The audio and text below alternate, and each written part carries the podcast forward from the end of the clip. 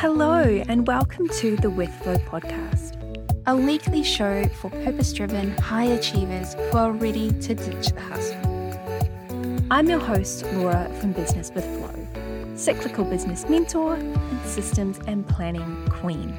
My mission is to empower you to run your business and your launches without the burnout. In this podcast, we'll be chatting all things cycle syncing, intuition, and doing business your way, combined with some of the more practical aspects like systems and planning and tech. So let's jump into this week's episode.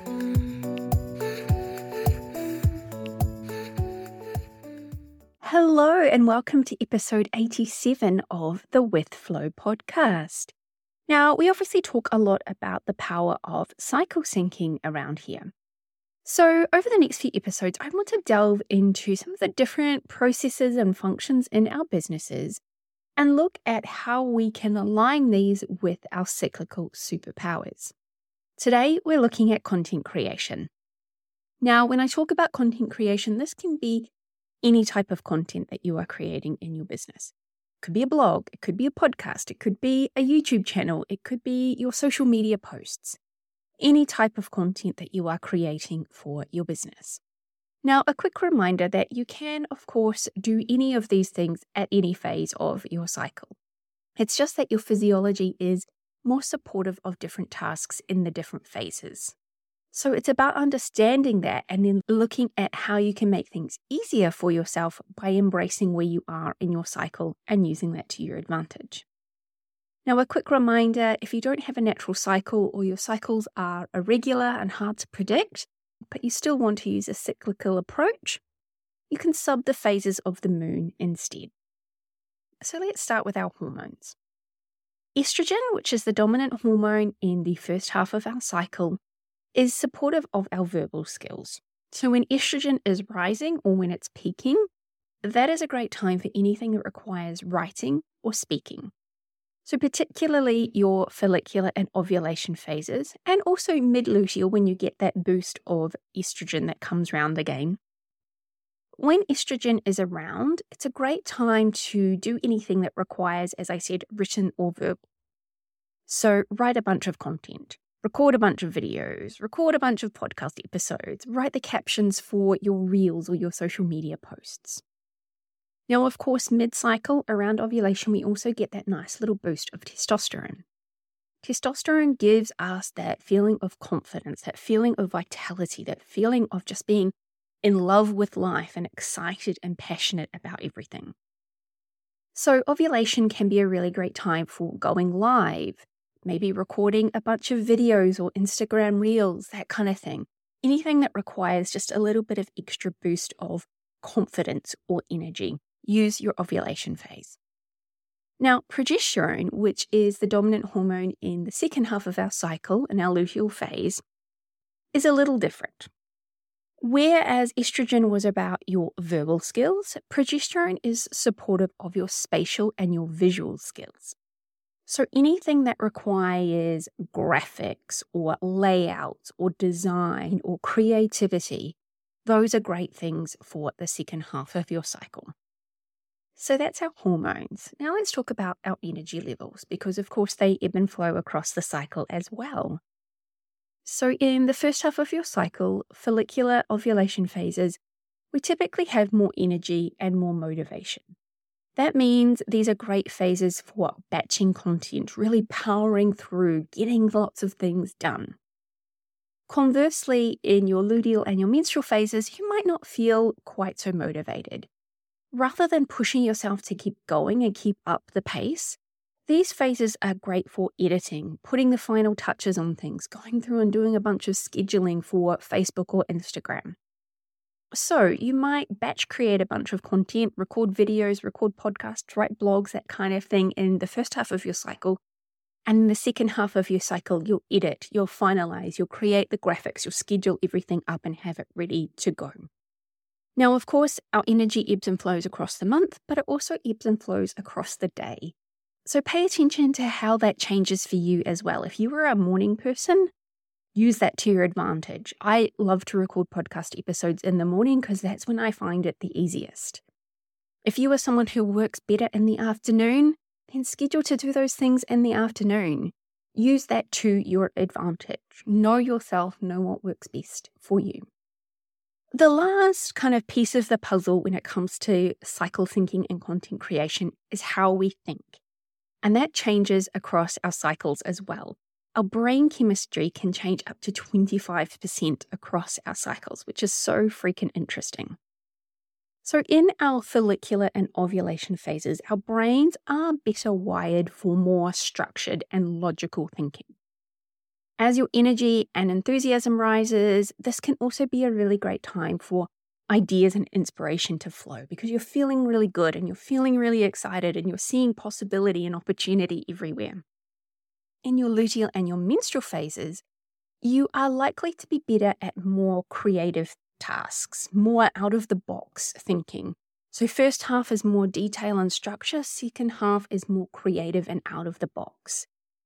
For me personally, when I create more space in the second half of my cycle, allow myself to take the foot off the gas pedal, slow down a little in this phase, this tends to be when I get a lot of my ideas.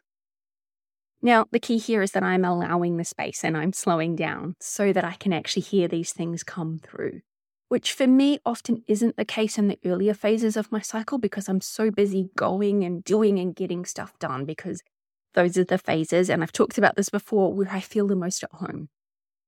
So, understanding for you how you think and how that changes across your cycle is really important. When do ideas flow for you? What does that look like? Maybe keep um, something on the notes app on your phone is a really good idea and something I love to do when I'm out walking my dogs or something and a great idea drops in. I quickly jot it in there so I can't forget about it later to understand what phase of the cycle and how those ideas normally come through for you is really valuable insight. Now, a quick reminder, and I did just kind of touch on this, but we do all experience our cycles differently. So, of course, I'm talking about how our hormones ebb and flow, but my cycle can be very different to yours. How I experience my cycle can be very different to how you experience your cycle. So, if you really want to see the benefits of a cyclical approach to creating content in your business, pay attention to your own cycle. Understand what your cycle looks like. How do you feel across the different phases? What tasks feel easier in different phases? And what ones just feel really, really hard in certain phases? How does your energy change? How do your thinking processes change?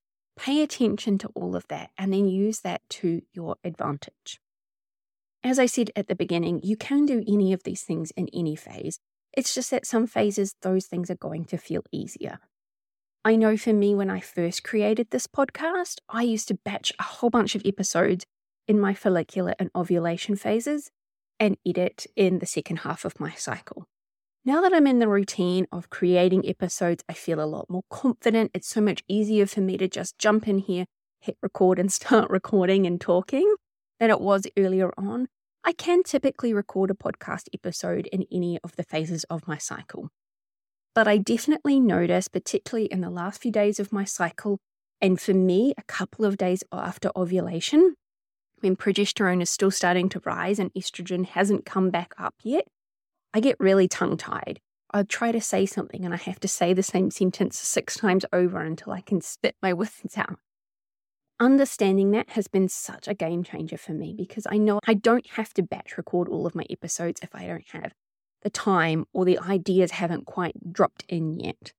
But I know when to avoid having to record them because I know it's going to be a little harder for me.